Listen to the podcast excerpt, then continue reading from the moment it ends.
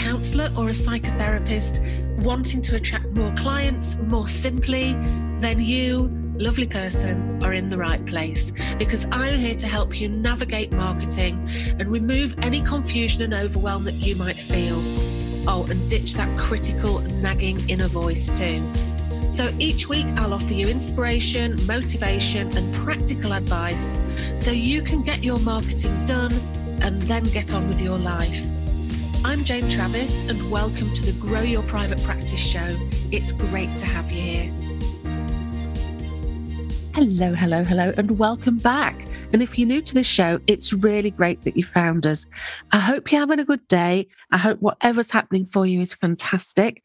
I'm having a good day. I haven't really done anything much, but I'm having a good day. Sometimes it's nice to just have a just an ordinary day where there's no like, you know, no ups and downs. It's just an average kind of day, and that's good. So, today I've got a question for you. And my question is Do you believe that anyone that needs counseling can go to any counselor? So let me put it another way. If you were to need counselling, would you just go to the counsellor that lives in the place that's most convenient to you? And if not, why is that? Okay, well, look, this is kind of a leading question because I think I know what your answer is going to be because it's it's widely accepted that the therapeutic relationship is paramount across all modalities when it comes to therapy, isn't it? But you know, it's kind of confusing because we're also trained you know, I think for most people, I know for me when I did my training, we're trained that we kind of need to be like a blank slate. So we need to hide anything about ourselves so that it doesn't get in the way of the process for the clients. So as a profession, we tend to think about every little aspect of our work. You know, we think about should we actually have should we have tissues in the room? Should we have water in the room? Should we have pictures? If so, what pictures? Should I hide my tattoo? Is it okay to have pink hair? You know, you get the drift. It's like everything that happens in that counseling room is is thought of, all the minute details, isn't it? We kind of overthink when it comes to our job, doesn't it? And why is that? Well, it's because we want to offer our clients the very best services that we can, right? But that means that we have a little bit of a conundrum because we want to aid the process and to help them to choose the best therapist for them. But how can they do that if all the counselors are staying, you know, staying behind that that boundary of I've got to keep myself separate, I've got to keep myself, I've got to keep myself hidden, really. So how can you help somebody to choose the best therapist, i.e., you, whilst staying firmly within those ethical boundaries. And that's tricky, isn't it? Because you want to say to people why you, you know, you want you want to let people know why you're going to be a good choice for them. But it's really hard to do that when we're not really allowed to kind of stand out, let our personality out. So I'm going to pin that thought there just for a moment. And just ask you really quickly do you ever feel uncomfortable promoting your practice? Do you feel uncomfortable getting out there and sort of telling people that you're available to help them? Well, if you do, you know, that's certainly not unusual. I know so many counsellors and therapists worry that they're going to come across as salesy or sleazy or feel manipulative. And of course, that's not what it is at all. You're not like that at all. Maybe you just want to do something that feels more comfortable to you. Well, I've got something for you. I've actually got a free guide for you that I've put together regarding this. It's called How to Attract Clients by Helping Instead of Selling. Okay. So it's all about just helping people you know, just help them. So, in this free guide, you're going to learn about what content marketing is. You're going to learn about the challenges of being visible. We're going to look at three focus areas to avoid overwhelm. We're going to look at what to write to attract clients. And we're going to look at how to not let personal disclosure get in the way. So you can grab this. It's available now for free. Just go to Jane Travis. So that's Jane without a Y. So janetravis.co.uk slash help. And you can get that for free and get cracking straight away. So back to today's podcast. So I want you to think about hairdressers for a moment. Oh my God, she's gone crazy. You're thinking to yourself, now just bear with me, bear with me. It all makes sense. Now, I used to work with someone and they moved to Lincoln about eight years before I knew them. But she still traveled a round trip of just over 70 miles every time she wanted to go and get her hair cut. And I don't know exactly how often she had her hair done, but she had hair that was pretty short. So I would say maybe every four or five weeks. And if I'm honest, she wasn't really someone with a complex style, you know, and she didn't have her hair colored. She didn't have anything fancy done. She wasn't one of those people that was really really into personal grooming. You know, she didn't seem overly interested in it. She didn't really wear makeup. She didn't get her nails done. So, why was it really important that she would go on a big trip to visit a particular stylist? So, how about you? I mean, have you been visiting the same stylist for years? I mean, I know I have. I've known my stylist, I don't know how long I've known her, but I've known her for a long time. I've known her She's been through several house moves. She's had a baby. Um, I've known her when she worked in a salon, when she owned a salon, when she worked from home. And we know each other. She knows about me. I know about her. Now, we're not friends. We still have, you know, quite a you know professional boundaries but we know a lot about each other so why do we do that when to be honest, hairdressers all do pretty much the same thing, don't they? I mean, they cut hair, they colour hair, they curl hair, they straighten hair, they style hair in some way, shape, or form, don't they? But we're still, generally speaking, really picky about the stylist that we choose. Well, I believe that a part of that is that our hair is really, really important to us. I know for me, you know, the, and, and, this is true for everybody, really. I'm sure it's the same for you. The difference that a good hair makes to our day, it can make the whole day feel better. We can have a boost of our confidence. We can walk with a spring in our step. And if we have a bad hair day, we kind of, and again, I'm speaking about myself here, I kind of want to ha- hide away. It just makes us feel a little bit bit blue all day, doesn't it? It makes us just not feel quite right. So when it comes to going to the, the hairdressers, we actually put a huge amount of trust into our stylist's hands. And probably everybody's got a story to tell about walking out of a salon, you know, close to tears as their hair's been butchered by somebody. You know, you sit there and they show you the back of your hair and say, How's that? And you go, Yeah, that's lovely. And you walk out and you go to go to the closest public toilets and just have a little cry. So yeah, maybe you've done that too. I don't know. So yeah, having our hair done is really a, a really intimate thing. Now, hairdressers are one of those professions that have permission to enter our personal space, to physically touch us.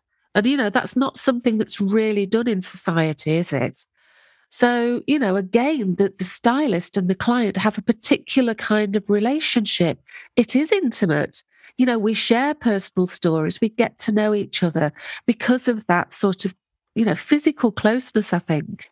That said, on the other hand, you may choose a hairdresser that works on your hair quietly, that doesn't bother you with, you know, banal hairdresser small talk about have you booked your holidays. So that might be the type of hairdresser that you particularly look for, someone that will respect that you want just a little bit of peace when you sit in the hairdresser's chair. I ran out, out of breath there when I was saying that. Let me try, let me try breathing.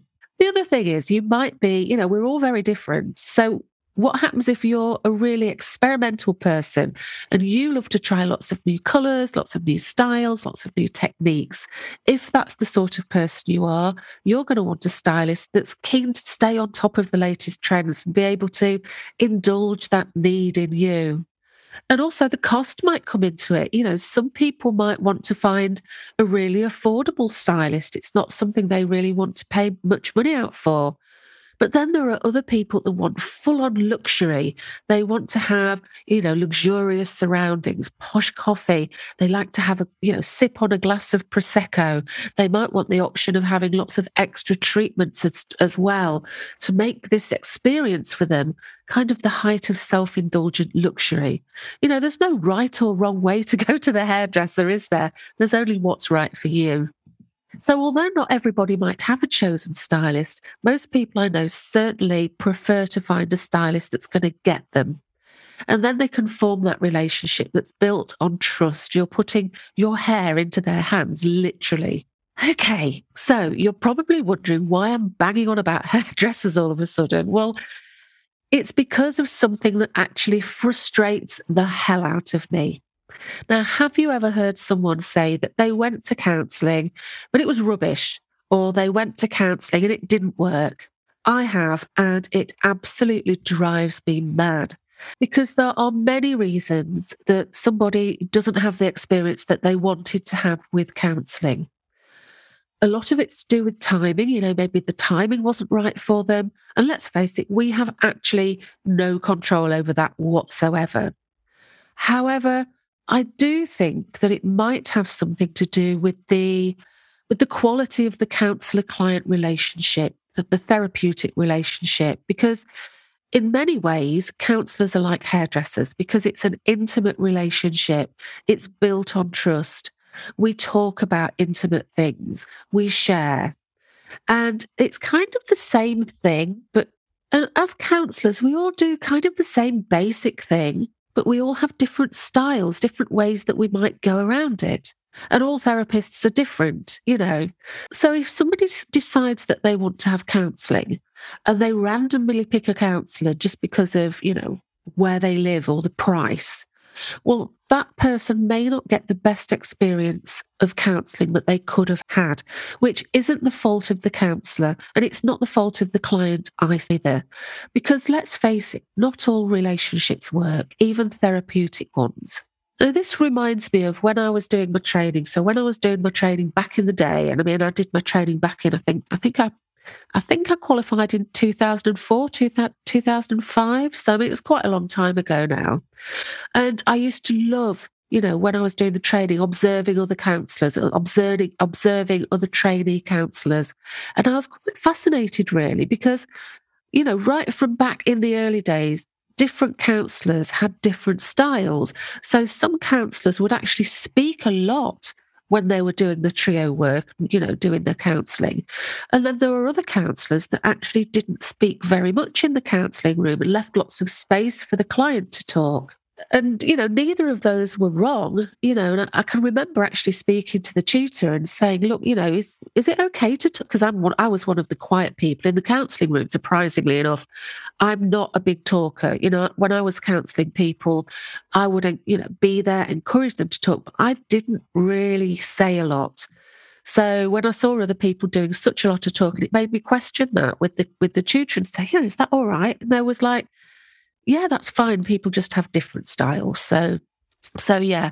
And my first experience of therapy was with a with a psychodynamic counselor, and they really just left me to talk. You know, it was I had to lay down, so I had to lay down on this bed, which made me feel thoroughly anxious and weird and it was horrible and you know i had to lay there and she sat just just out of eye shot just behind me and it was an absolute disaster. I hated it because I literally didn't know what I was supposed to say. So there was nothing she did particularly wrong. She was doing what psychodynamic counselors do, which is leave space for the person to talk. But for me, I was just terrified. I didn't know what to say. So, you know, vast amounts of the session, I would just literally be laid there like in this sort of crippling, paralyzing silence between us. So, you know, for me as an extreme people pleaser with a non existent self esteem, what I really needed was a counsellor that was able to offer me gentle guidance to sort of gently encourage me to talk about the things that I clearly needed to talk about.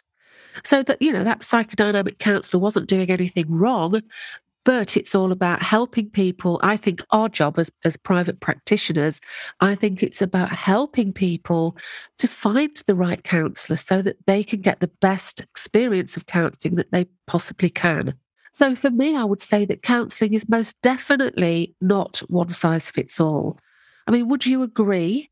I'd love to know. Let me know. You know, drop me a DM and, or drop me an email. Let's let's sort of have a chat about this because I think that if we're trying to go out there and we're all trying to be just professional counselors that don't share anything about ourselves, don't share anything about our personalities, that makes it really difficult for people to find the right counselor for them. So, how can we make it easier for the right kind of client to find you so that it's going to be a good fit and that there's going to be a higher chance of you know, success within the counselling room. So we're looking for somebody that's going to be a good fit for them because that's going to make the whole process easier for them.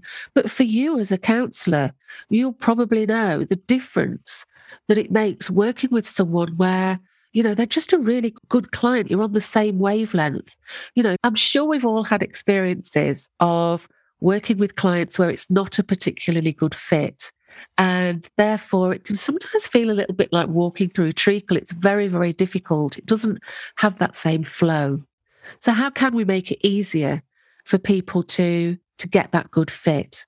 And, you know, I think it's all about self knowledge. I think it's about self awareness. Because when we have self knowledge and we have self awareness, we can then communicate that through the marketing that we do. So here's an example for you. I just had a little bit of a think about this earlier. Consider these two statements. So, statement one consider seeing this on a website or something like that. Many people feel anxious coming to counselling for the first time and they worry that they won't know what to say.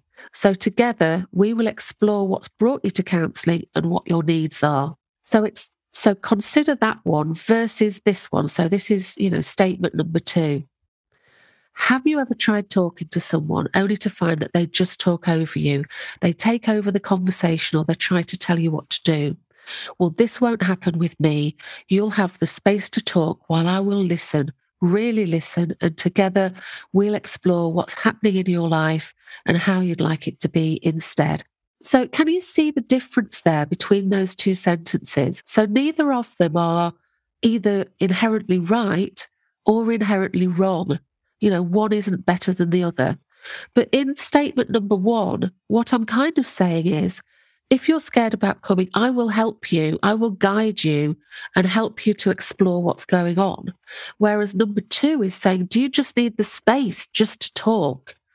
So it's it's going to appeal to different types of potential clients, isn't it? So one might say, "Yeah, I'm really scared. I won't know what to say. I need someone to help me," and the other one's thinking, "Oh, finally, someone who's just going to let me let me talk about what I've got going on." And you know, these statements are going to appeal more to these different people. Can you see how this isn't actually you sharing any personal disclosure?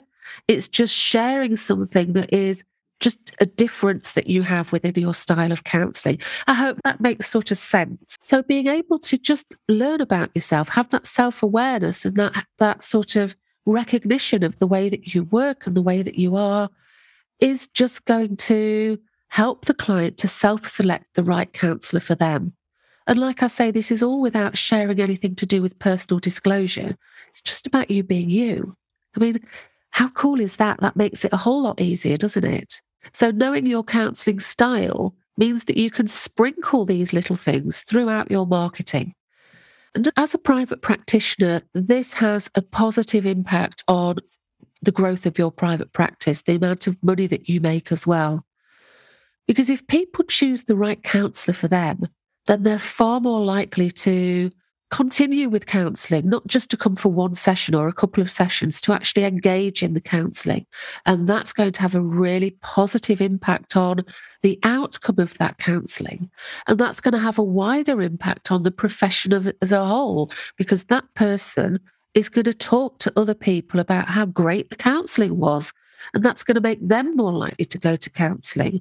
So it's a really virtuous circle, if you like. So we have people coming to counselling and having more positive experiences, which lead on to people talking more about their positive experiences, which then leads on to more people feeling comfortable about accessing counselling. It's cool, isn't it? I love that. So, how can you allow yourself to show up through your marketing? Well, you know, before you panic, you know, like I say, none of this is about personal disclosure. You know, I'm not suggesting that you share all of your personal information because you just don't have to. But I do just want to ask the question about, you know, are you the missing piece in your marketing? You know, are you trying to market counseling, but you don't involve anything to do with you personally? So, what I'm really suggesting is that you allow yourself just to be a little bit more you you know, just like, you know, when a new client comes to see you for the first time, they're going to hear your accent. They're going to see your hairstyle. They're going to see whether or not you wear makeup. They're going to see your clothing. They're going to see if you have tattoos or see you know, what sort of room you work from or what sort of area that you work from. When somebody comes to you for counseling, your essence kind of leaks out anyway. You know, you just can't stop it. So allow your personality to show, and the right people are going to be drawn to you. So if you use humor, you know, in your marketing, you can allow, you know, humorous anecdotes to come out. Or if you swear, you know, maybe use some. I tend to, I don't really like seeing people using the F word, to be honest. I know some people do, and that can really appeal to some people, but I will use some of the lesser swear words like, you know, crap or stuff like that. Let people know that you're happy using sort of more slang words. Do you use lots of different tools? You know, maybe you can talk about that. So let your personality and style show within your marketing. Let yourself show in your marketing. And people will respond to that. And the right people are going to come and they're going to connect with you. So, yeah, lean into it. And you know, another thing is we talk a lot about congruence in counseling, don't we? It's one of the core conditions. So if you can show up as the authentic you, well, in my mind, that's that can only be a good thing.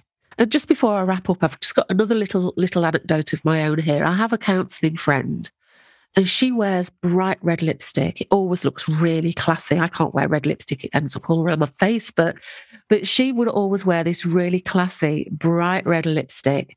It was her thing. But when she was doing her counselling training, she was told that she shouldn't wear it because it was going to be too too much of a statement about her, I suppose so she didn't. So she would start seeing clients. And, you know, she was telling me that it had a real effect on her. It made her feel like she wasn't being authentic. It didn't make her feel like her. And it actually really impacted the confidence that she had as well. So, you know, when you become a private practitioner, you can make your own rules up, really, in those sorts of respects. So she wore bright red lipstick when she worked with clients. Did it have a negative impact on the clients? Well, I doubt it, you know, but I bet that her clients benefited from working with a more authentic counselor, somebody that's more relaxed, somebody that's more confident. And I bet you that that would lead to a more positive therapeutic relationship and a better experience of the whole thing. So, to me, I think this is a definite benefit for clients because they have to choose the right person to have therapy with. And it's very difficult to choose who to have therapy with when everybody looks the same. So, look, you know, let your personality show. Allow it to show in small, subtle details in the copy on your website, on your social media, on the images that you share, in your blogs, in your directories. And then the client is going to be able to choose the best fit for them. And that means there's a better chance of a meaningful therapeutic relationship. Okay, so we've looked at a lot in here today, haven't we? We've looked at how, in all modalities, the therapeutic relationship is, you know, really paramount. It's really important. And we've looked at the inconsistency between being a blank slate in the counselling room while simultaneously trying to cultivate a thriving therapeutic relationship. And I've also considered how this incongruence between you and your counselling persona might impact both parties. And I've also shared, you know, just a couple of really little ways that you might choose to show up in your marketing that's going to help potential clients to get a feel for you, just as they do in a first assessment session or a first therapy session. So, look, I really want to encourage you to allow your personality to show and help the client make a, a, an informed choice based on more than just, you know, your counseling qualifications. So this is for the benefit of the client, for the benefit of you, and for the benefit of your income as well. Now, there's a saying that I use a lot, and that is human first, counselor second. So I want you to allow your beautiful humanness to show up in the work that you do. Okay, so that's it for today. I've really enjoyed talking to you today. I don't know why I've been so inspired by hairdressers this week, but but there you go. I'd love to know what you think about this idea of, you know, just letting your personality sh- show a little bit. I'd love to know also if something comes up about that that makes you think, oh, I don't know if I dare do that. Because if you share that with me, that I could also do a podcast about that. You know, I do do every month, I do a podcast that's called Jane Explains, and I'll answer a question that one of the listeners has has sort of let me know. So if you've got a question about this, then I'm quite happy to have a look at that and I can actually do a podcast about it for you. So just contact me, Jane at janetravis.co.uk, or just contact me on social media. So you'll find me on social media either on Instagram, where it's at Grow Your Private Practice, that's all lowercase, no spaces, or on Instagram, where it's Jane. So it's Jane without a Y, Jane Travis. Just come and say hi and, you know, let's connect. Okay, so that's it for today. Thank you so much for coming along and sharing a little bit of time with me. I hope you found it useful. Come and see me again next week. Have a fantastic week and take care. Bye. Thank you so much for listening. And if you enjoyed this, then please subscribe to the show. And while you're there, I'd love it if you could leave me a big, shiny five star review. Bye.